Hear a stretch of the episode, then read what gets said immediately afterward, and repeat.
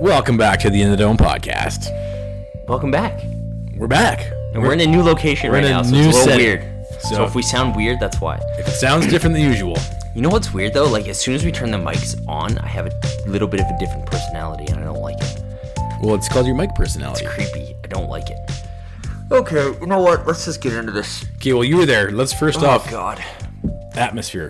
Fill us in. Atmosphere. Well, walking to the game, it was terrible out. If you're talking about the physical atmosphere, almost slipped many times.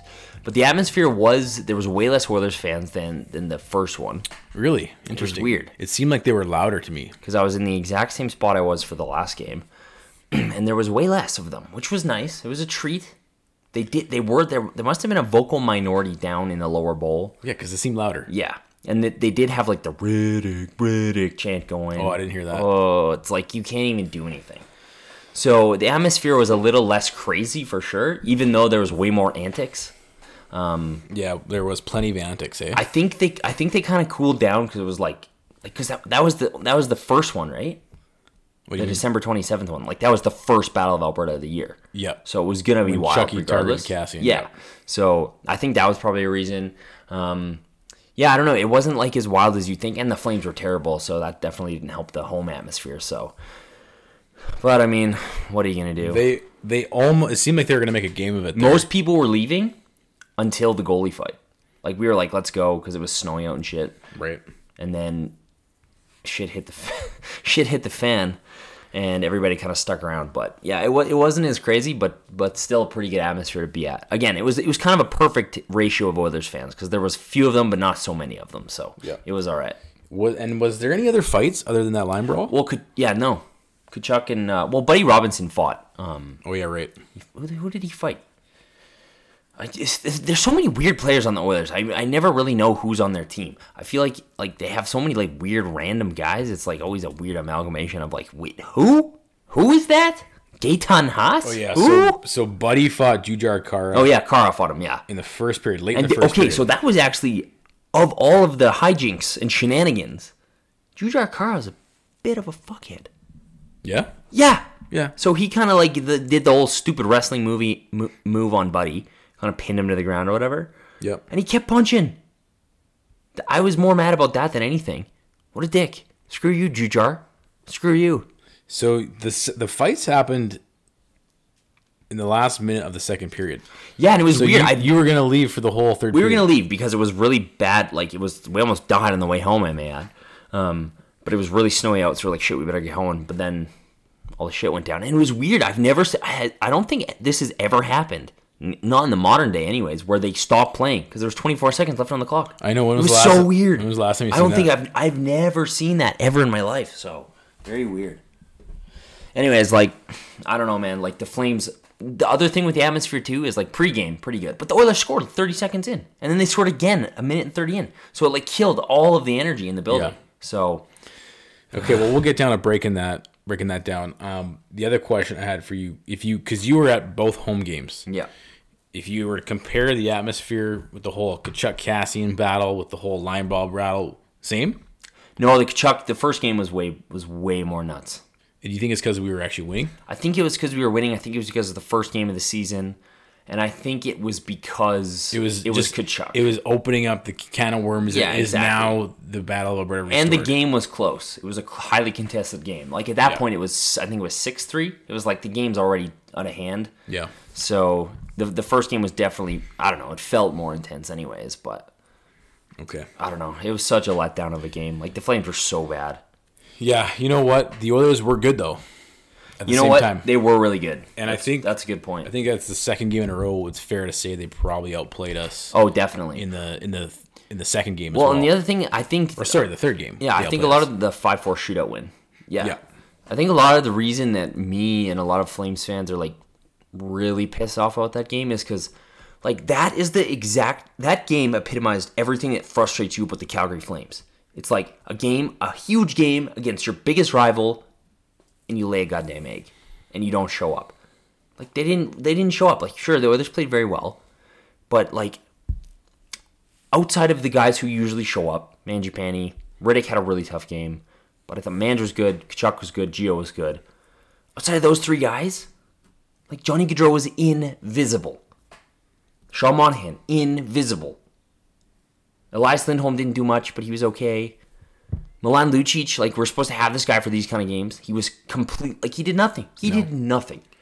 He knew he was a neutral, neutral impact. Yeah, exactly. And if you if your if your hypothesis was that Milan Lucic is going to come and help you win games like last night, or win playoff games, like you can't you can't tell me that that hypothesis is. I don't agree with that hypothesis in the first place, but now like I think we're all in agreement that if this guy's not even going to do that, what's he on the team for? Yeah.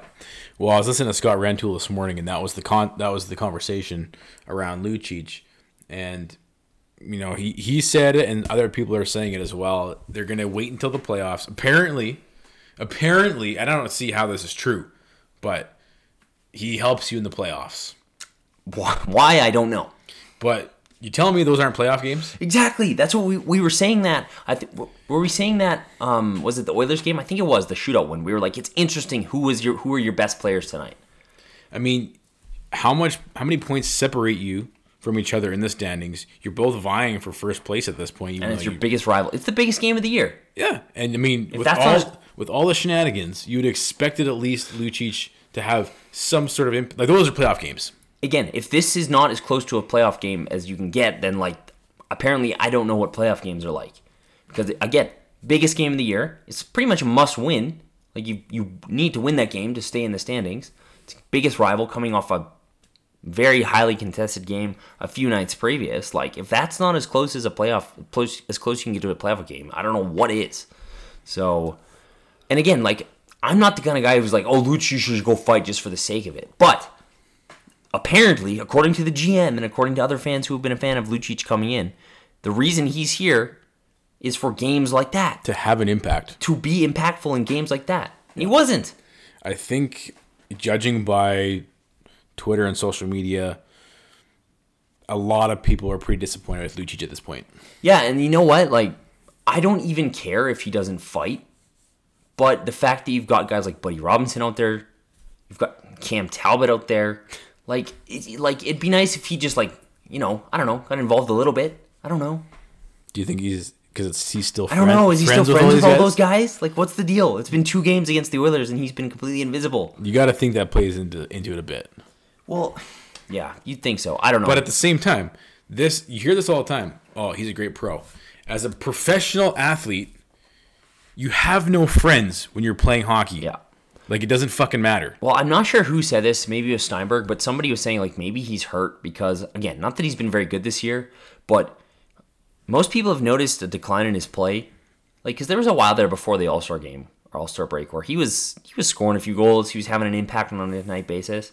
He's been pretty bad since the break. Maybe he's hurt. I don't know. I don't know. I look at his season as like he had a stretch of maybe a week and a half to two weeks. Yeah. Where he was able to put the puck in the back of the net, and on either side of that, he's been I mean, he puts up decent analytic numbers he's on a decent, He's a decent, trustworthy guy in his own zone, and that's about it. But the thing is, there's no impact. Yeah, exactly. He's not an impact player. Like, and he like no, he's not. Period. End of story. He isn't.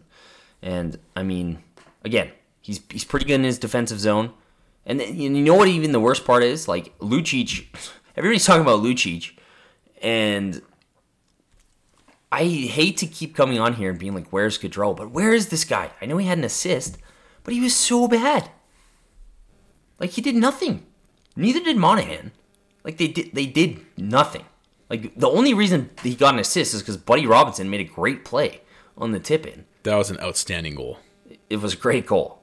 And it like thank God for that goal because like otherwise the building would have been half empty. So So well you mentioned something right off the hop that we laid an egg. I I want to push back a bit on it because I feel like if you compare that to other games, I guess in other games where we've really stunk this year, it's been one one period that you can single out that just right. pretty much fucked the entire game. I yeah. guess that was the second. Well, period. second period was pretty bad because like the first period, I get it, and I want to get into this too because going into the game, the whole pre-game circus was all about David Rittich and like, if I have to hear, I don't know how this is a talking point. Honestly, if I have to hear someone from the Edmonton Oilers team make one more comment about lecturing about respect, I am going to lose my mind. Like we're taking lessons in respect from Draisaitl and now it's Smith. Smith, Neal. guys who are like literally one. Of, how about Draisaitl? Don't slew foot guys. There's a good start. How's that for respect?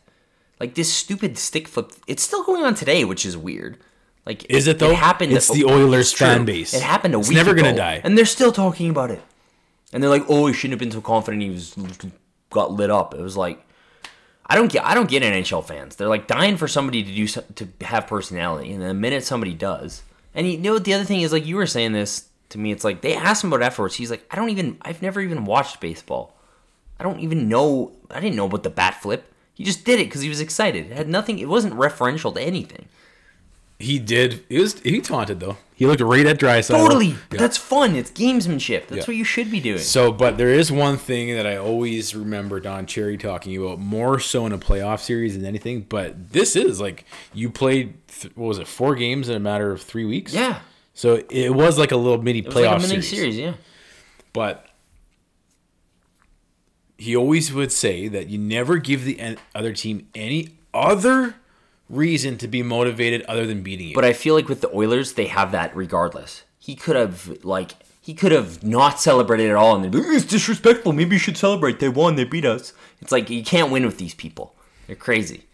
So I kind of like, uh, it was very apparent that stick flip motivated the fuck out of that team. Well, you know what? It, it was kind of like I say that like I don't know. Being at the game, it's different, and I haven't really watched much of the highlights, to be honest. But when you're at the game, you really do notice how good. Like again, this is not mind blowing analysis, but like McDavid and Draisaitl, they're so good. Yeah. Like they're so good, and that's why I think it was even more amplified. Like how invisible Gaudreau was, because like every time McDavid was on the ice, it was like holy shit.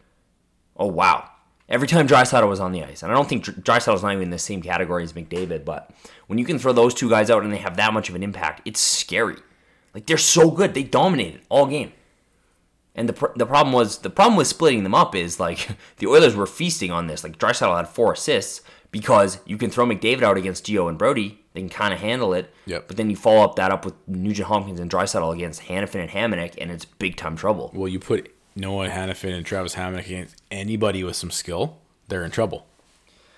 I guess we'll get to it. In We'll a bit. get to it. Finally, they're gonna fucking split the debacle up. But like, what Hanifin was doing on that, like all night, what he was doing. But Okay, specifically so on the power last- play goal, The last three games scored. has probably been his those last two games for sure. Oh, yeah. probably his worst two games as a Calgary Flame. dude. The like, Like he looked so lost it's he gets walked by Matt Benning in the in the like in Edmonton. pretty in a pretty embarrassing fashion. He gets walked by Connor McDavid, which I mean he makes a lot of guys look silly, but like that wasn't even really like McDavid. That's like a freebie for McDavid on the, power play. Here's the thing: if you're a D man against McDavid, don't get caught flat-footed. What did you do? You fucking removed your feet from the conversation.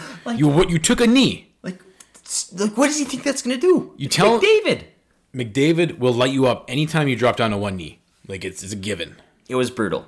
It was brutal. And again, like I, I don't like to always. People have kind of even given me a bit of shit for like, oh, you're so negative. It's like Hanifin and Hamonic were absolute, and Oliver Kylington as well had a rough night. Rasmus Andersson had a rough night. But I mean, Kylington's having a rough stretch. oh yeah, big time. Um, but I mean, like, these, like our defense is not good right now. Like uh, Giordano and Brody are great, and then right now it's like it's not good. It's really bad. It's really bad. Like it's really bad. So then everybody's like, "Oh, Rittich got lit up." Like, sure, maybe he should have had one of those, but I mean, like, Cam Talbot, the poor son of a bitch, Cam Talbot comes in in the second period. I Yeah. think Steinberg tweeted the Oilers had eight high danger chances, the Flames won. Like he stopped like two breakaways, and then like as soon as the breakaways were done, it was, was like, solid. It was unreal. What he had to face coming in, he was great. I think he, he let in two goals on 21 shots or something like that. yeah, it was something like that, but it was unreal. Like they outshot us like 49-26. Yeah, we got absolutely dominated. Like it was domination from start to finish. and I would say, like I said, if you're going to compare the eggs that we've laid throughout the season, to me that wasn't the big that wasn't the biggest egg, No, no, it was a really, really, really, really bad second period, and a really and not a bad- great and a bad stretch to start the game. Pretty Yeah. much sunk you. Because if you take away those two early goals, Yeah. we're we probably come out of the first period with a lead. Well, and you know what? This is like okay, so I'm curious to throw this idea around. What is the deal with this team not being able to like start on time? Because we've seen this a little bit this year. They get scored on early. They don't show up for the first few minutes. Like, what is that? During the whole tenure under uh, Bill Peters this year, I think we led the league in it was between us and the Maple Leafs of I think it was Maple Leafs then us of of allowing the first goal against and time spent trailing, which I'm pretty sure we're still pretty high in. probably better now. Yeah, but yeah, there was a stretch there where it we was- were like the worst in the league. it was much more problematic probably in the first third. Yeah. than it has been of late. Um, but I don't know. I honestly don't even think it was so much the Flames preparation. We weren't ready for how motivated this team was, and you add desperation on top of that as well. You think they wanted to go 0 4 against us. So, but at, even I don't know. I mean, Well- they got. They're kind of lucky to be able to score two goals in minute forty, in minute five, but they just came out fucking. they came flying. They came but, out. But with, the other thing that I yeah. can't help but not notice and be like, what the fuck is like I don't I don't know like what Geoff Ward and his staff are trying to accomplish in the defensive zone. Like what is I don't see and again, I'm not a hockey coach, I'm not an expert on hockey systems, but when I watch the team play defense, I don't know what's going on. I see a lot of standing around. there's not a lot of D. I see a lot of missed assignments like and I don't how many turnovers are we creating in our own oh, end? so many. And then like No, I mean like how many do we force? oh, do we force? Yeah, it almost seems Dude, like we wait until we just stand around. We wait so until passive. a loose puck, Yeah. or a shot, and we try and get the rebound. It's like it's not like we're trying to separate No, guys no. from the puck at all. And I watched like I, wa- I watched a few plays where Ras- even Rasmus Andersson is like guys would come down like come down on the on the boards left on on his side on the right wing, and he just let them skate all the way to the goal line, all the way around the net, and do whatever they want. Like it seems to be very passive. And then the other thing that I noticed that was really weird, I saw like five or six different instances where, and again, I don't know if this is a systems thing or if this is just Hanifin being an idiot, but he would like chase the puck carrier, like around the entire offensive zone to the blue line, like three or four times. Right. What's he doing? Like, are they playing box and one, like basketball, or what? What's going on there? I don't get it. Usually, if you want to play man on man, it's it's below the hash marks. Yeah, like he followed him all the way to the blue line multiple times. So I, I, I think I think that's one of the main problems I'm having with Geoff Ward right now.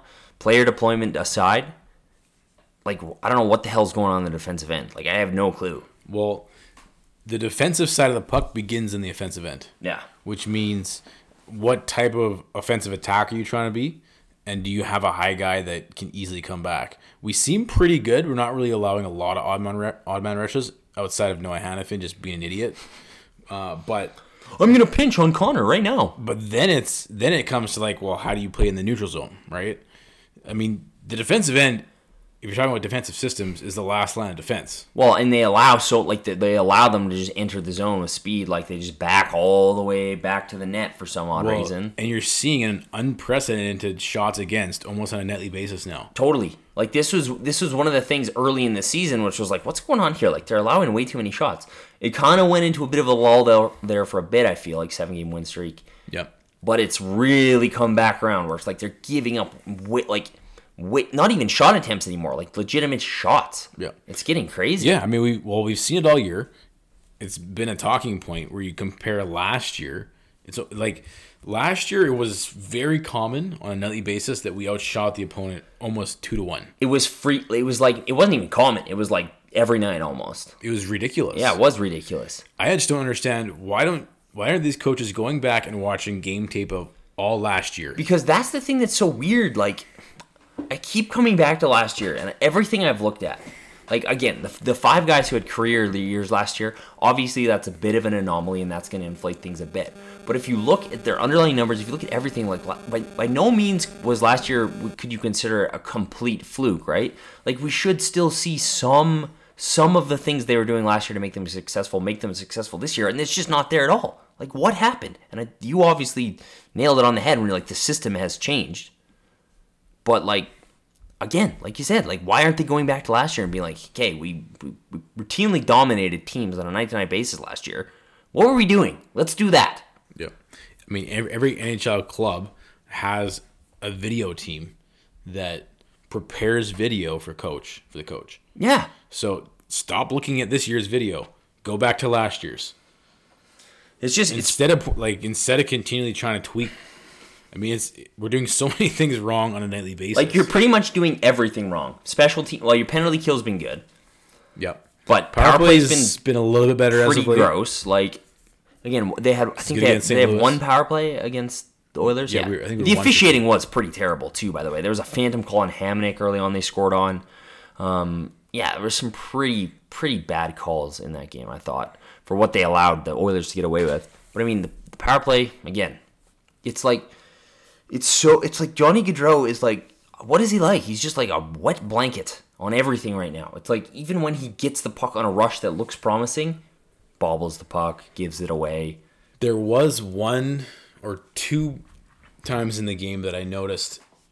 One in particular where he actually came in the in the in the offensive zone and actually drove right to the middle of the ice. Yeah. And he ended up turning it over. But I said to my brother, I'm like, I don't care if he turns the puck No, over. Just get there, keep going keep there. doing that. Totally agree, That's, man. that's what he needs to keep doing. One hundred percent. I still think Johnny and Monty will be clutch down the stretch. I don't know, man. Like, I hope so, but All- it's just signs- like all signs point to no. All signs point to no. But I don't know, man. Like, it's just it's really weird. Like, I, I don't know what's with those two guys. All right, I want to talk about Buddy Robinson's goal because That was sweet. that that made it two one. That was our first It was the closest we got. response goal that we got after going down. Well, and 2-0. again, like this is why this is something that's odd to me. Is like I can count on one hand the amount of rush goals I've seen Johnny Gaudreau set up or score this year. Like he's good at it. yeah, Why isn't he doing more of that? Like it was a two on two. They both played it brilliantly. yeah. But I think we were talking about this earlier. Who outside of maybe Sean Monahan in that on that Calgary Flames lineup, maybe Matthew Tkachuk, Or maybe Mangiapane too. I could see him doing something like is that. able to to create because Buddy Robinson he He created that of nothing. created enough room and separation between, between where the puck was about to go and the Yeah. defenseman in order to open up that space for himself. That was an unbelievable goal. That was great. And the way that he finished it off by going back against the grain, a little chip. Like, it was beautiful. like this guy obviously he can score goals because that was Monahan esque right there. Dude, that was like that was like if Monahan was bigger and stronger. Yeah, that was like a Jamie Benn. Exactly. That was a pow- that was a power move to the net because he he engages with the defender, kind of goes under him a bit so he can't get stick position, and then just taps it against the grain. Beautiful, like great goal, great goal. The place went nuts. Had the buddy chant going. So, Well, he follows it up with a fight as well. oh yeah, Like this guy's engaged, and uh, I'm, I ask you, we haven't seen Matthew Tkachuk there this year, but very small sample size. But who has been a better fit there all year? I'm not saying that he's a long term solution. well, solution. again, like that's why I think we've been like clamoring for like, why the hell has Michael Backlund been there so long? Like, which give, give the way, Johnny give give Johnny Gaudreau a player like that. You'll see more goals like that. yeah, Like I'm, I think Tkachuk could be that guy. I think Bennett could maybe be that guy, even though he wasn't very good. I think I think anybody could be that guy, except the guys that keep playing with him. Like Gaudreau's been playing with Lucic and Michael Backlund this whole year. Like, what do you expect?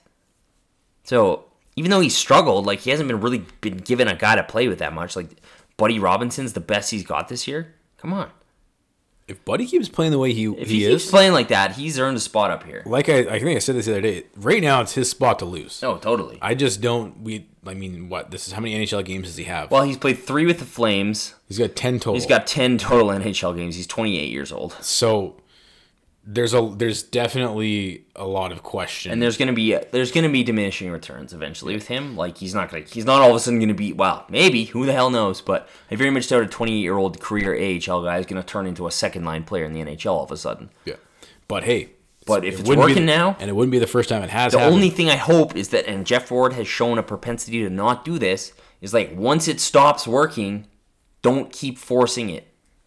Exactly. and I mean, the thing about Buddy Robinson right now, because of the small sample size, because of the age, all those things, there's there's very little, if next to zero, expectation on this guy right now. No, nothing at all. And I think that's for some players, that's an amazing place to be. And I think that's probably the why you, you see such a strong response from the fan base. It's like there's no expectation on this guy, yet he's going out there. His fucking name is Buddy. done. His name's Buddy. Buddy, for Christ's sake. Come on. Okay, so let's just quickly touch on like, because I've seen some fans throwing out there. It's like, okay, is it telling that the Flames have called up A sign, B called up, C given a role on his line when he's played 10 NHL games, Johnny Gaudreau's friend from New Jersey? Yeah, it's you got to think there's something there. Like it kind of reeks of Freddie Hamilton, and I mean everybody crushed Dougie Hamilton when like oh he just wants to play with his brother, but it's like is that telling of what's going on with Johnny Gaudreau? Like is something making him unhappy, and they're like yeah we'll bring your friend to come play with you? Like I don't know. I think at this point, I don't think there's nothing to it. It's a little bit of everything. My best guess that, and we've covered this so far, is that Johnny is losing a little bit of faith in this organization. And for obvious reasons, the general manager hasn't done anything in two years outside of sign Milan Lucic. oh, he signed Re- Rieder. Rieder. Like, I mean, he's done nothing to help this team. Well, and you know what? Like, get better and help Johnny Gaudreau's game get better.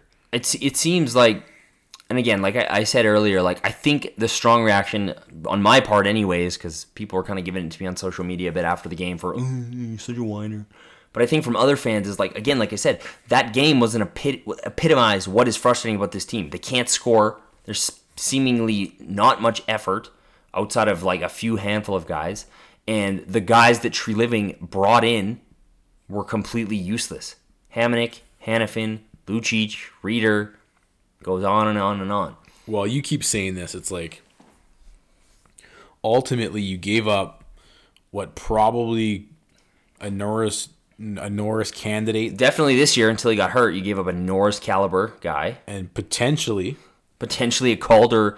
He's like I mean, is Adam Fox not in the Calder conversation? He's an excellent, and I realize that it was a tough situation. Like apparently Dougie Hamilton wanted out. Adam Fox isn't going to sign here. But I mean, you're getting paid a lot of money. A lot of money.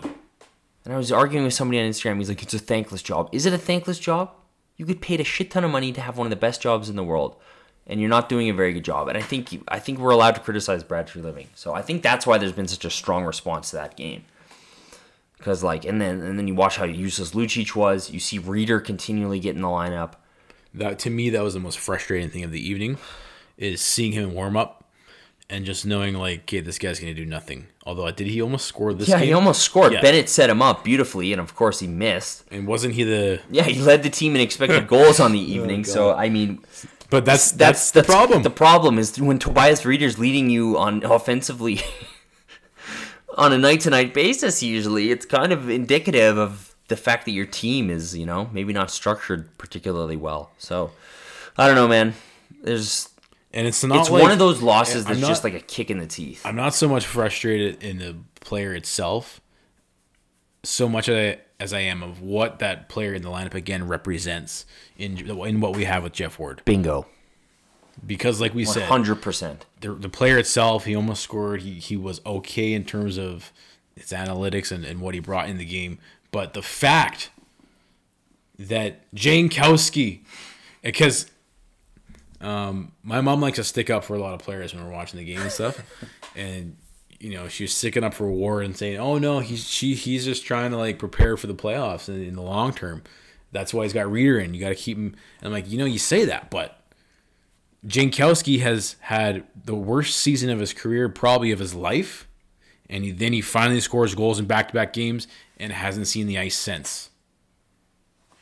So that's not his strategy. His strategy is I'm a sentimental players coach, and I'm gonna continue putting guys out there even when they shouldn't, at the detriment of winning and losing games, as well as losing faith and trust in the rest of the players. Well, again, and it reminds you of it reminds you of Glenn Gulutzan, like all over again. Just keep trying the same dumb shit.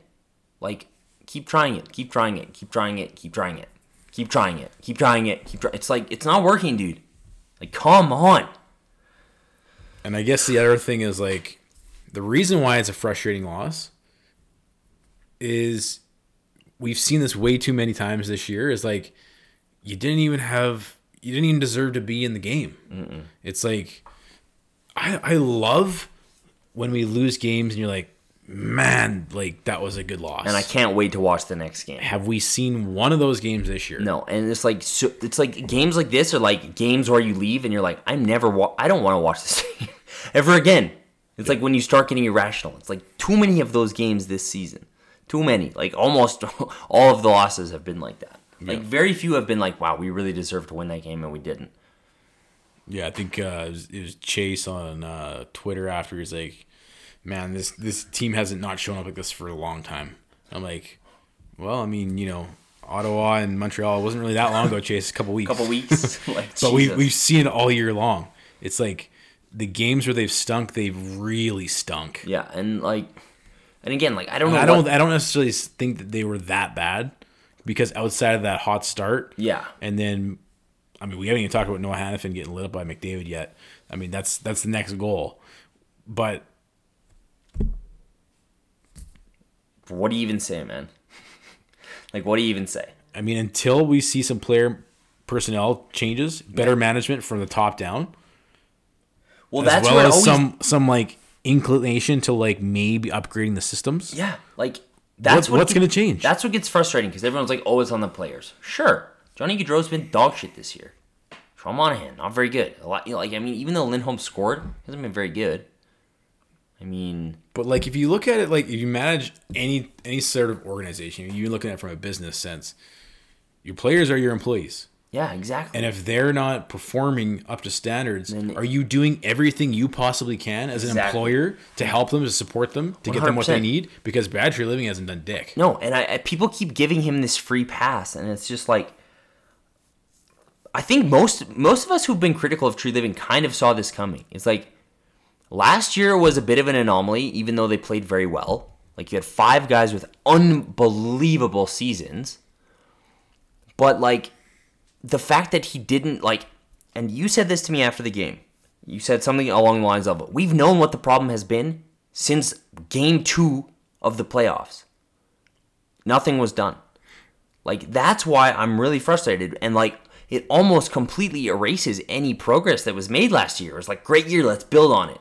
Instead of building on it, he did nothing. Yeah. He did nothing. Well, I mean, we've talked about this point a lot, which is his whole rationale of, and I know he was quote unquote in on Mark Stone. Yeah, sure, whatever. I mean, he's in on everything, but at the end of the day, Mark Stone ended up somewhere else, and we didn't end up with anything other than acquiring Oscar Fantenberg, who we then let walk, who would have been a much better Much upgrade better than on Michael Stone. Stone. I mean, and now if you have Kylington struggling, he's a nice guy. You could slip into the lineup. But his rationale was we believe in this group, we're confident in this group.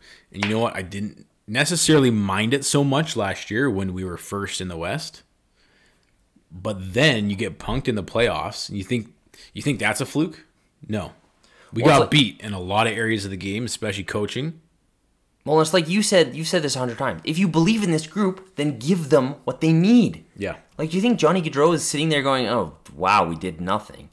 Brad must really believe we can get it done. Well, that that was my point last year. The deadline was, Brad, if you really believe in the group, show them you believe in them. Add to the locker room. That's how you show that you believe in this group. You don't sit there do nothing and say that's your rationale for doing nothing. Well, and again, this is where I push back on people, and I, I know I've been very critical of Gaudreau, but I mean, like when people are like, "Oh, trade him, he's the problem, he's the problem." It's like this dude has been our best player for five, six years, has pretty much received no help outside of bringing in a guy like Elias Lindholm, who's a fine player, but he's not he's not Johnny Gaudreau level player. And then it's like, if Johnny Gaudreau's not doing it, the team's not doing well. Everyone's like, "Oh, it's Gaudreau's fault." It's like that doesn't feel good to carry a team on your back for five, six seasons. Every time there's a problem, everybody blames you, and the GM continually does nothing to help you, bring in no help. Like it reminds me of the Jarome Iginla situation, where it's like Darryl Sutter never brought him the players he needed. He never supported. He never brought in the supporting cast Jarome Iginla needed to help that team be what they probably could have been, which was a Stanley Cup contender. If you've got one of the top five players in the league, he never brought in the appropriate guys. Like I don't think Treliving has done that. So that's where it's like, sure, Johnny Joe's been not good this year, but the GM has done zero to help the, help him. Nothing. Zero. Who replaced Hudler? Uh, I don't know. Nobody. Exactly. Like Fur- Ferland was there for a while. exactly. I mean, outside of Lindholm, Lindholm would have worked Except then you got no depth in the rest of your lineup. Like, sure, Lindholm would have worked, but then like, Chucky can't necessarily drive a line with Backlund and I guess it was Frolik last well, I year. guess did pretty Lindholm well. would have worked, but you can't have like again like Backlund is, has really fallen off cliff the last couple of years. Like, sure, Lindholm works, but then like you got to go get somebody at center. I know he tried to with Kadri, but he didn't, and he hasn't tried since. So it's like he. That's the other thing that's kind of annoying. Is like he knows he knows what's wrong with this team. Yeah. And he, he th- that's what bugs me the most about that phrase is like, oh, I believe in this group. I think that you, you tried to trade for Nazem Kadri and Jason Zucker and Mark Stone. It's like obviously you know this team needs something. So what that translates to me is, I can't get the job done, so I'm gonna put it on the players instead. I believe in this group, aka I can't get the trade done that needs to be done, or bring in the players that need to come in. So I'm just gonna blame it on Johnny Gaudreau and Sean Monahan and say, oh, I believe in you. Well, he did take some ownership. I forget when that was. I think it was during the whole Bill Peters situation. Um, prior to Bill Peters, when the team was in that slump, and when he said, "Well, the, it starts at the top. The general management's been shit. Yeah, everybody's been shit." It was like six months, well, not six months ago, but like two months ago, and he's still done nothing. So So I guess, and I guess part of it is like, if you look at it from the other side, it's like, how often do trades happen in the in the league? Yeah. Not a lot. It's not like there's a trade every week, and like, so trades are probably there's a they're probably not easily done. They don't happen very No, often. it's not easy. But at the same time, I mean, you have if if it takes six months to make a trade, then you better damn sure be really proactive in terms of identifying what your needs are. I mean, you had all off season. And that's the other thing that I kind of keep coming back to is like it's been it's been almost six years since he's been here. Like outside of last year, there hasn't there hasn't really been a linear progression. It's kind of been up down up down up down down up up down whatever. Well, we spiked last year. yeah, like the last year was a like, but like the, the I don't see a vi- like that's the thing when I look at other teams who have kind of like started to get it together, kind of started to build something. It's like you can see a concrete plan kind of working. And if it's not working, they, like I, I always bring this example up is when the Blues kind of sold a bit at the deadline a couple years ago because Even though they were, ri- even though they were within striking distance of a playoff spot, and I believe they even made the playoffs that They did, season. yeah. Or even like what the Rangers did. The Rangers the Rangers put their plan out to the fans. We're like, here's what we're doing for the next five years. Here's the plan. We're probably not going to be very good for a couple years, but here's what we're trying to accomplish. Yep. And they've stuck to that for the most part. Like that's what's so frustrating to me as a fan is like I don't if he has a plan, I don't see it. It's like it's just kind of oh, I'll try to get Zucker. Oh, that didn't work. Um, uh, who else is? Oh, Kadri. Oh, damn it. Okay, I, I don't know. I'm out of ideas. I guess. Uh, okay, I believe in these guys. It's just kind of like I don't I don't see like and when he was first here, I I think we did kind of see that right. Like we saw him trade guys like Hudler and Chris Russell for draft picks that turn into very good players. Move on from guys like Sven Baertschi, but then and again like maybe this is even ownership. Probably does trace back to them. You kind of got around the the 2017-2018 season. We go all in on Travis Hamonic and start rushing the rebuild, and then it's like, hey, we're not really anywhere near a contender. So I don't know. Maybe that's where it started. Maybe he's got pressure from ownership to expedite the rebuild a couple years ago. But I just, I, just- I don't know. It just frustrates me as a fan to like. I don't see the plan here. I don't see what how this ends. I don't see us. We're not better than last year. Nobody saw last year coming.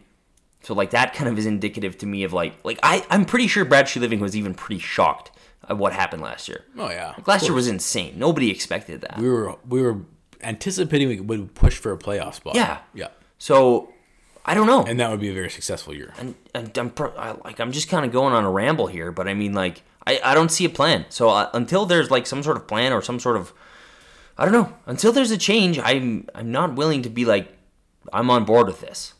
And I'm not even saying like a big change. Cuz like you said, like big trades don't really happen that often.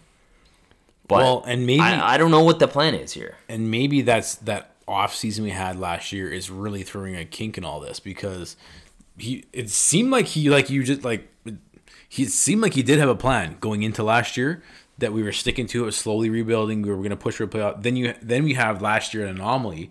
Now you're like who are we? Yeah. I think I think everybody all thought we were better than we actually are mm-hmm. And the reason why is because you finished first in the West. Yeah. you you tied a franchise record for the best ever season. So then, I don't know. I mean, at the same time, he he tried to do what we thought he needed outside of replacing Neal with Lucic. I mean, Yeah. it's obviously not working out very well yet. But maybe that's maybe only that- get better. Only four more years. maybe that's why is that after how do you how do you properly assess the team after the season we had last year? Well, and see, that's why I'm so fascinated by what's going to happen at the deadline because I think this is a real like this is a this is a could be a huge turning point. And I think Brad this this is the offseason and the trade deadline where I think it's make or break time for Brad Treliving. And I it'll I think it'll be very telling. And you know what? Like I do criticize him a lot, but I again, like I said, I think a lot of pressure does come from ownership because that's really been the mandate since 04, right?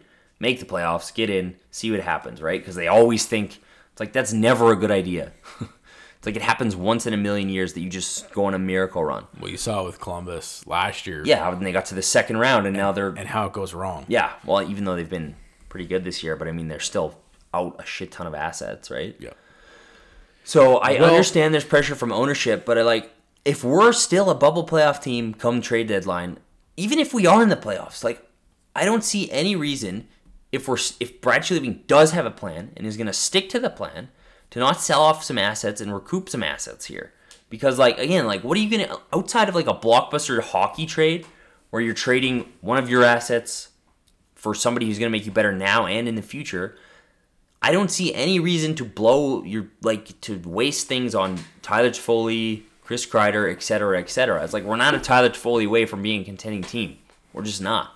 Well, but at the same time, he doesn't seem he doesn't seem the type to, No. to blow blow his wad. Well- and I'm and, and I'm really glad you brought this up. This whole like, what's the plan thing? Because I think I'm gonna throw another theory out here at you. Okay. This is my Your theories have been pretty goddamn bang on all season. This is my third theory of the year. You're two for two thus far. two for two thus far. Um, and that was in the whole Bill Peters and and Johnny with Oh, whole Bill Peters problem with the team thing. yeah. But I think it is last year fucked with our identity and and if you're looking at Brad Treliving, I think what he has to do, and I think maybe he's already caught on to this, is that you have to you kind of have to toss last year aside. And I know it's that's why a lot of the fan base is is more more than frustrated, right? And you also have the other half that are like, well, we're still in a playoff spot, yada yada yada. And I think if you're Brad Treliving, whatever your plan was before last season, you go back to that, which Ig, yes. which is wherever we were projected to to be at last year, which is put for push for a playoff spot. You go back to that and you try to be that team again to push for a playoff spot and push to win a round. So I think your goal this year is just to win one round. Anything above and beyond that. So if you're Brad Treliving, you're structuring your team right now to A, to push for that. That means you're not going all in. And B, to make sure that you're still building going into next year, which it sounds like he's he's vocally talked about it on air, which is he's not interested in rentals, he's interested in term, he's interested in continuing to build this team. Well, that's why he didn't trade Juuso Valimaki last year, right? Which I was like, do it if you're gonna name Mark Stone, but it's a great. That's probably the best. That's the best, not even theory. That's the best assessment I've heard in a year, probably. Like that's spot on right there. And I got a I got a feeling that I think he's the he, I think he's wise to that. I honestly do. Well, again, like I, again, like even me being critical, I've still like he can still turn this thing around, and I don't even know if it's turning it around. because I know like part part of his criticism he gets is that he's almost too patient. But at the same time, I think it's a double edged sword. That's also his biggest strength because we saw it last year when when he didn't blow his load on on Mark Stone. We were pretty we were, We were pretty okay happy it, yeah. because we were pretty actually impressed that he was able to not just dish off Valimaki so Yeah. quickly, and that even though when you look at how well Mark Stone has turned out now in hindsight, you might reassess that. But with all that said, maybe the reason why he's been so patient, I don't know. Did Maybe he? he is sticking to the plan. Maybe you're changing my mind a bit here. Is he smarter than everybody thinks? And then just I sure hope so. maybe he says, "I don't know. I still not convinced." In in the season we had last year, especially given how we were outed so fast in the playoffs. So I don't know. Well, again, that's why this offseason and uh, That's where I come back to, and maybe maybe the patience that is so frustrating right now is actually a virtue in the in the long run. Yeah, totally. And I, you, you, you expressed it far more eloquently and articulated it better than I did. But that's what I was saying. Is like I don't think it'd be the worst thing to sell a little bit at this deadline and reassess in this offseason because you do have some money coming off the books. You've got some contracts that are up. You've got Hamonic. I mean, I don't know what's gonna happen with Brodie, but I mean, Frolik's gone. You've got like this could be this could be the offseason Yeah. where the real plan So then then it comes starts taking shape. And so, yeah, exactly. Right where, okay, let's say we're going to follow this this whole line of, of thought. Then, if you say, okay, at this point, I think the season is a bit of a write off already. We're happy to make the playoffs, but I think it's because of last season's uber success. It's kind of fucked everything up. Yeah. But then you go back to the plan and you say, you know what? If we can make the playoffs this year, so who can we get that can help us make the playoffs? You're in a very weak division, although it's kind of strong at the same time. It's a bit of an anomaly. it's weak, but it's competitive. Like everybody's, it's like it's like there's a handicap. It's Exactly. like they all all the teams are the same skill level, pretty much. Yeah. Probably on paper, you would say Vegas is probably the best team, but they can't really put it together Can't right now. to get it together at all. Yeah, and then outside of that, I mean, the Flames, Vancouver, Oilers, and Phoenix are all pretty equal teams. Yeah. On any given stretch, one's gonna surge past the other. But if you come back to this whole premise of like, Kate, no, we're actually right on track. If we make the playoffs this year, push to win one round, then there was a successful year, and then well, if that's the case, what do we? Uh, what's part of the plan looking forward to next year? Next year, you're looking at at least winning two rounds, and then now you're also you're tinkering this year. I think you still have to deal with definitely Hamonic, Brodie. I'd probably like to see him resign, but now you're you're part of your plan and your vision is is looking forward into next year. I think right now, what makes most sense is you're planning first and foremost for next year, and secondary to that, you're planning for for this year's playoff push. I sure hope so. I hope as he's as smart as as you are and as you're proclaiming it to be. Because like again, as much as I criticize him, like specifically, like I want this team to be good. That the only reason I'm so obsessed with like pointing out his screw ups is because I want this team to be good. I Yeah. want him to. I want him to have a plan. I would love nothing more if Brad Treliving makes this team a Stanley Cup contender. Like nothing would make my dreams come true more. Yeah, So I think that's a very good assessment. I hope it's I have a I have a Somewhat I actually have a strong feeling that it kind of is. And to be honest, like, even though I think, uh, you know what, the the the one trade that like really like is an indictment on him is the Hamonic one.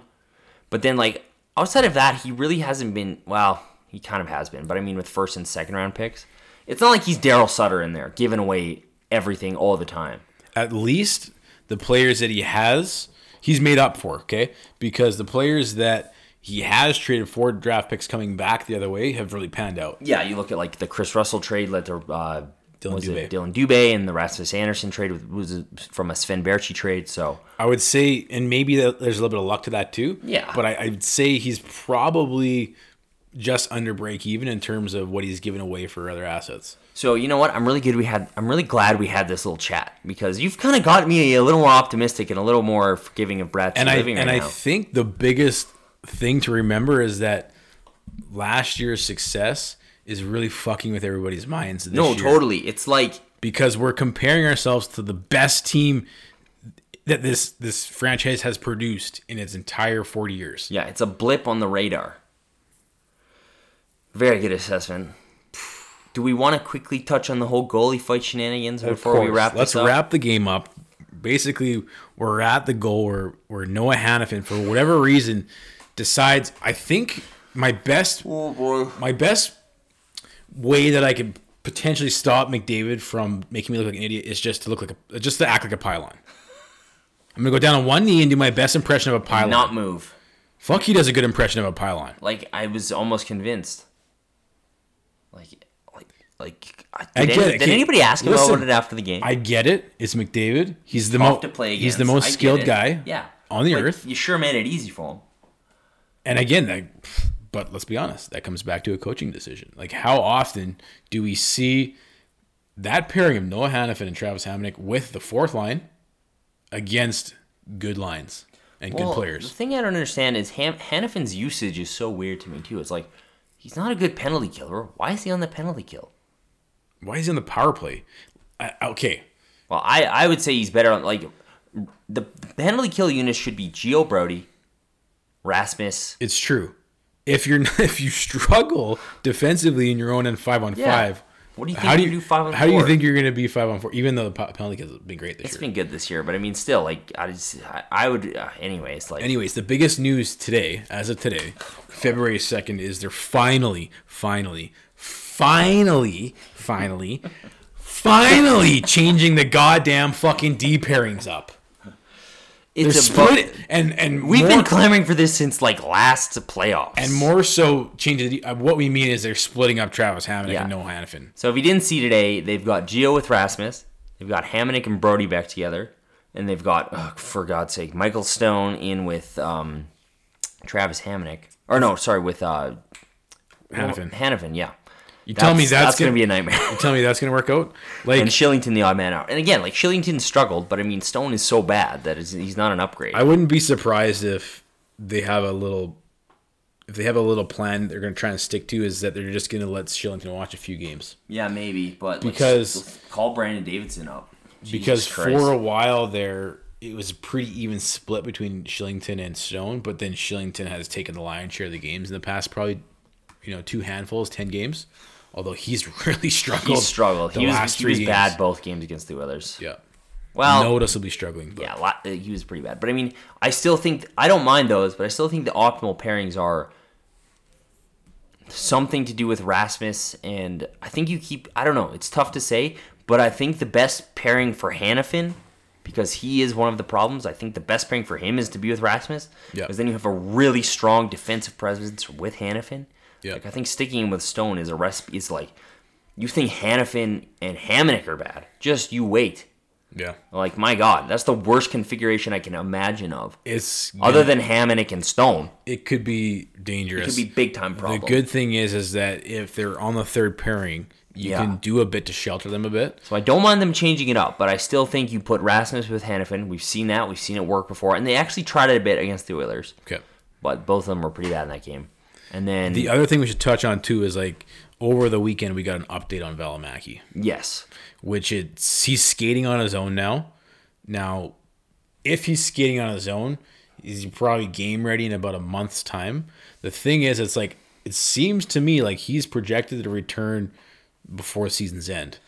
Yeah. So now, now what do you do? Because was it Ryan Pike? yeah, we had confirmed with Pike that if he plays a game this season, AHL, NHL, playoff doesn't matter. If he plays a single game, he is eligible in the expansion draft. which means you have to protect him next. This is next summer, not this summer. which means you have to expose another D man. So, if if I'm going back to the whole what we just talked about, okay, let's just stick to what the plan is and slash was.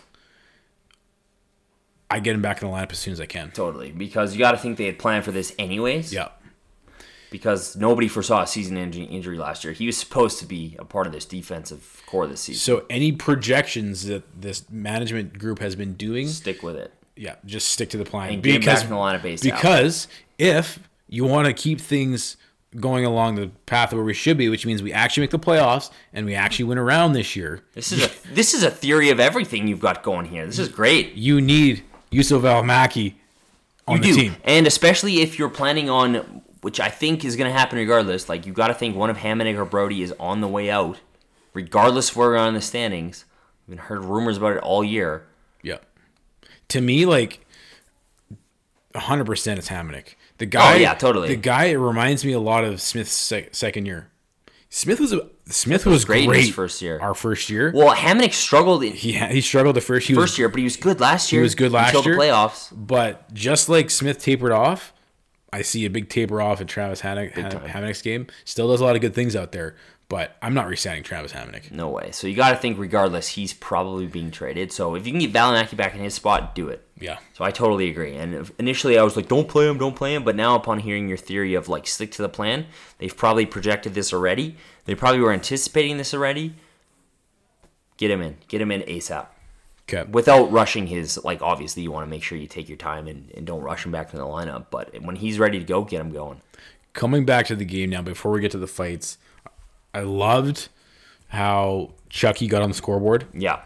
Like big goal to push some sort of spark for a comeback. Then Lindholm scored. It I don't know why people don't shoot five oh hole. Like, if you, they should have been more just peppering Smith. All of the goals were just because he's an idiot. Why aren't we shoot? Why isn't the game plan? Okay, how many Yes. times? No, Monahan did it the first shift, and they didn't do it again. How many times? He just Is- gave him the puck and he gave it away. They almost scored. Why didn't they do that more? right? Oh God! Pull a page out of Bruce Brujo's book. Seriously, Encourage him to play the puck all night long. like the first shift the Monahan Gaudreau line had out there, Monahan dumped it in right to Smith, and he gave it away to Gaudreau, and they almost scored. He had to make an unreal stick save to keep it out of the net. yeah. Why didn't they do that? And then the other thing is like, why isn't your game plan get shots from the point with some traffic in front? Exactly. Probably eighty percent of the goal is scored on Smith this year are all shots from the point with traffic. Because he's he- so deep in his net. he's so deep in his net, he can't. And he Well, even Chuck's goal, he didn't really get all of it, but he just put a five hole, and dummy so deep in his net, it went in. like he's literally he's still sitting in the Yeah, net. and then I mean, even Lin- Lindholm's goal was a perfect example of it. Yeah. It was similar to the Mangiapane goal in Edmonton. It's like he just waited until Dum Dum did something stupid and bounced it in off of. It was Yeah. great. All right, let's get to the fights. Okay, it was it was kind of I don't know. Maybe it's just because I was in such a shitty mood because they were so crappy. But I was just kind of like, eh. Because it all started with it was Gagne trying to poke the puck underneath Talbot. yeah. And Talbot pretty much lost it, and you can probably tell like the poor. And it was probably more his like he said even today he was like my emotions got the best of me. He was like the dude had to make like ten unbelievable saves the second he was put in the net, and then he's got dumb Oilers kind of jabbing at him. So I can see him losing his mind a bit. Yep. So he gets a couple blockers in, and Yeah. then all hell breaks loose. Well, it was weird because I didn't even see Smith standing at the red line because the our seats were right at the red line. And I didn't even see him because I was watching what's going on. But then we watched the replay. It's like he skated up almost immediately. That little shit. If you're watching the game, I was watching the game. The coverage was pissing me off. Yeah. They kept on.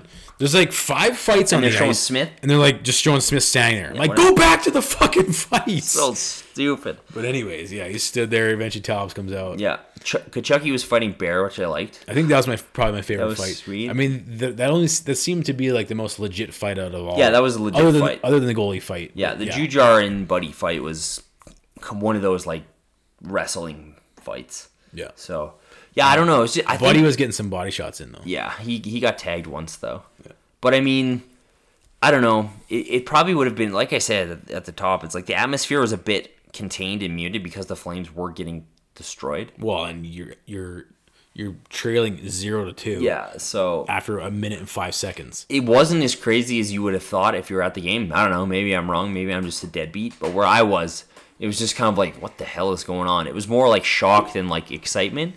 Yeah. But I mean, good on. T- I don't know. I, good on. T- like Smith. I don't. Why is Mike Smith a goalie? He sucked at net. He always wants to play the puck and he always wants to fight. Why isn't this dipshit a defenseman? I think he chose the wrong position. But it was kind of it was kind of cool because like it's become a thing and Yeah. So post game, they're still upset about Rittich's stick toss. like what? A. Why are people asking him about it? B. Wh- uh, it's I- two games ago. and I get it. If you didn't like it, then then yeah, you really got revenge. You stuck. You, yeah, you chased you, him. You lit him up. You chased Rittich out of the net. Yeah. I felt bad for Rittich. Well, and you know what? Here's another thing with Geoff Ward. It's like, and you saw this with Glen Gulutzan too. Dude doesn't know how to manage his goalies. Like, I really thought Rittich should have been pulled after two nothing because both the goals you could tell, like, and the team needed something. Like, and if it's not two nothing, pull him after three nothing, Geoff. But he waited Well, way too there's long. There's no way I would have pulled him after two. he waited way too long. But I would have left him in. I don't know. He was he, the team needed something, so I don't know. Yeah. Well, and the team almost came back. It's tough to say, but So I didn't like how Geoff Ward handled it. So basically, post game comments from Oilers players, Draisaitl still upset about the stick toss. Mike Smith still. Smith is such a tool, dude. Like he's and Rittich's think- friend. Come and I on. think Rid, uh, what was it? Draisaitl threw the respect bomb out there. Yeah, again. yeah, it's very it's very disrespectful. He he said after getting bailed out by that post, he actually won the Stanley Cup. We didn't. He did not. They want to shoot out in a Have highly contested the game. The thing is, Come is on. like, have you seen this guy's personality? ridiculous. He's just, I mean, Yeah, that's who he is. yeah. That's who he is. He's fun, exuberant guy. Come on. And you know what? I don't even mind. I don't even. I don't mind Draisaitl and Smith saying that stuff because it does add more drama to it. But it's just it's so predictable with those guys. It's like, of course they're gonna whine about it. Of course they're gonna whine about it. So I just wanted to read this. This is Rittich's um, comment on the Oilers stick flip hole freaking out. And so Rittich, this was today. Rittich says, "We're not able to celebrate in this league anymore, or what? I didn't want to to do anything more. I just celebrate. Why should Why should I change myself? I'm going to be it again. That guy is showing emotions. Who is celebrating goals and wins. I like the accent that you added there. And then the best thing is um, when David, David Rittich was active about, asked about would he have fought Smith. I not really care. I will fight everyone. Doesn't matter if Smitty or anyone else. It's kind of bucket, ice bucket for me. I want to be in that fight. Ice bucket. I think he meant it's on his bucket list. Is that That's probably what he meant. Well, there's a good idea why you should have left him in, eh? Because then you would have got to see Rittich and Smith fight. That would have been sweet. Anyways, like it, it was, you know what? Like, I'm not a big fighting guy. I would like I left that game more mad about how the Flames performed, but I mean, you can't deny that shit was entertaining, yeah? and it was like worldwide trending on Twitter. Like, if the NHL is going to continue to allow fighting, you're telling me they're the the Battle of Alberta isn't saving this entertainment corporation because like the rest of the league's pretty fucking boring right now. So the the last installment of the Battle of Alberta is the last game of the year. Well, it's April fourth, right?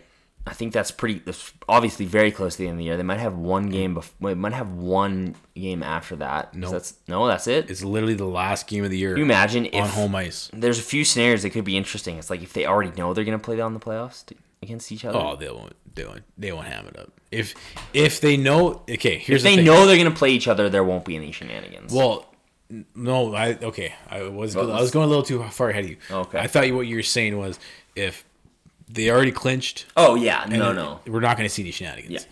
But let's say they even clinch, but they know they're facing each other. I bet you we still won't even. We'll, I don't think so. We'll we'll see a little bit of brouhaha, but it won't be anything crazy. Yeah, well, even if like, what if they're both fighting? If it came down to this, will never happen because it never happens in the NHL. But if the last game of the season determined the playoff, who made the playoffs? Could you imagine? That'd be insane. But there wouldn't be any shenanigans if that was the case.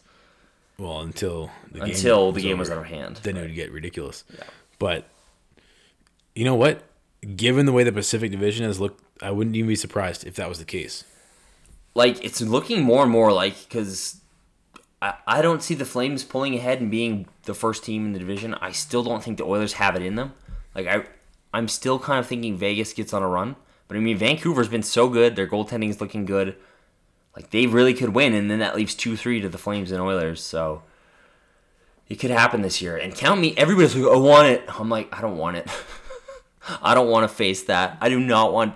Even though the reward could be great, the outcome of the Oilers beating us in a playoff series would like probably finally crush me. that would that would do me in as a hockey fan. I don't think I could handle it. Dude, but imagine if we won. I, I it would be the the joy of victory would not even be anywhere near the crush of defeat for me. It wouldn't be worth it. The thing is, is like the way that the season has gone, it wouldn't even surprise me one bit. No, exactly. It's it's true. And I mean, it would be good for the league. And I mean, this is what they've been trying to do with the stupid divisional playoffs, right? And it Yep. really hasn't worked outside of like Boston and Toronto facing each other a lot. St. Louis and Vegas, St. Louis and Vegas. or sorry, San Jose and Vegas. Oh yeah, for sure, Like, but this is now the new best rivalry. dude. It's it's like the only rivalry. Yeah, it is. Like it's like This is better than San Jose This is and, and way better. Vegas. And Yeah. this and you know what? This is why the scheduling just to wrap up here. This is why the scheduling needs to be better. Like the back to back. Why doesn't that happen way more often with teams? right? Like you need those. Like Yeah. those are great. Yeah. Like I would totally be in favor of kind of a switch to a baseball style scheduling where teams play back to backs like all the time. I'd be, I'd, be. I'd be open to that. That'd be sick, and then be It'd way be better for way travel. less travel, yeah. It'd be so good. At So- least more back to backs. Yeah, like just have a few more back to like backs. do four or five more back to backs. Yeah, Even like, Brian Burke, did you watch his segment? No. Complaining about how bad the travel is in the league. Oh, Schedulers are idiots. terrible. And apparently it's like thirty million dollars a trip. Oh, I can't imagine, dude. It's unreal. It's ridiculous. You know what the funny thing is? Is yesterday I'm like, who do we even play this week? Yeah, I don't There's even. been- I don't even know. There's been yeah, see, there's I been so no much clue. Focus on this battle the last two games. I It's still like- have the January calendar on my phone here, so, so I tomorrow know. I looked yesterday. Tomorrow we play San Jose, and then we play Nashville on Thursday. It all seems kind of disappointing. When's the last time we played the Sharks this year? I think in the first what week or two. I don't even remember. They're having such a rough season. And then the last time we played the Preds was the Tkachuk between the late goal. So, yeah, man, like Yeah, we played San Jose the second game of the year. I really hope we see a, back, a bounce back game from the Flames. Like, like come on. Yeah. All right. So the plan is we'll be back on Friday with pod. with the pod We'll do- to, because we got a game Tuesday, Thursday. So we'll recap those two games leading us into the weekend. Yeah. So uh, this was a good one. I liked this. You you put forward a nice little theory on Brad Treliving. You got me feeling a bit better. Yep. Um. So I'm fe- I'm feeling good. Yeah. You know what? I think the main thing we need to remind ourselves is that we have to take last season's success with a giant grain of salt. Well- because it was not part of the plan, and I don't think that we can treat it as part of the plan of where Moving we forward. should moving forward from there. We should stick to where we thought we should be and keep trying to build from there. Well, and then to wrap up, I, I keep kind of going back to like the Lightning. It's like they've been one of the best teams in the league for a very long time. But there was a year there they missed the playoffs entirely. Yeah. Like they made the East Final, made the East Final, missed the playoffs. It was like, what? What was that? So I think if you kind of like right, you got to treat last season's success similar to how like they treated that season's failure, essentially. Right. And get back on track and stick with the plan. All right. Anything else? Thanks it. for listening. Li- li- li- Lichen. li- li- Thanks for listening, bitches. Th- th- th- thanks for listening. Have a great week.